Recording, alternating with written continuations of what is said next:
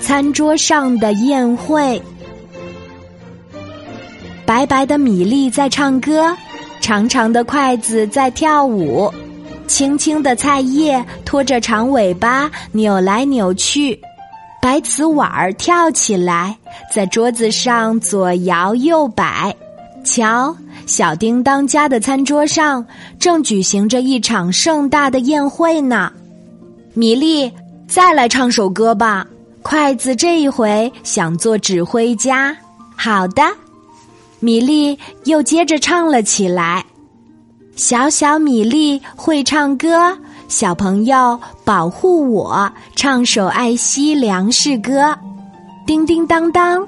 餐桌上响起了一阵赞美声，就在这时，急匆匆的脚步声响起来。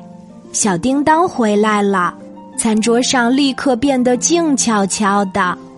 饿死我了！饿死我了！小叮当跑到餐桌前大吃起来。没多久，他就吃饱了。可剩下的饭菜该怎么办呢？他想都没想。就把他们都倒进了垃圾桶，接着便出去玩了。不一会儿，垃圾桶里传来了一阵阵低低的哭泣声。我不想待在这里，这儿好脏呀！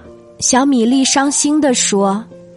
筷子说：“小叮当太可恶了，我们要给小叮当一些厉害瞧瞧。”他和白瓷碗说起了悄悄话。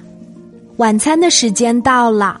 妈妈做好了饭菜，叫小叮当吃饭。小叮当拿起筷子想夹菜，可是什么都夹不到。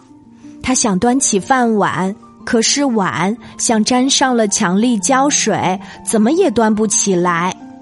小叮当吃不着，又饿又急。这个时候，妈妈看到了垃圾桶里的饭菜，她说：“小叮当，饭菜吃不完，可以放到冰箱里呀。”怎么能扔掉呢？不珍惜农民伯伯的劳动，可不是好孩子呀！小叮当红着脸说：“我错了，妈妈，以后我再也不浪费粮食了。”这个时候，餐桌上白瓷碗动了动，小叮当惊奇的发现，手中的筷子也能夹到菜了。难道刚才是他们生气了，在惩罚我吗？小叮当看着自己倒掉的饭菜，抱歉地说：“对不起，我以后一定珍惜你们。”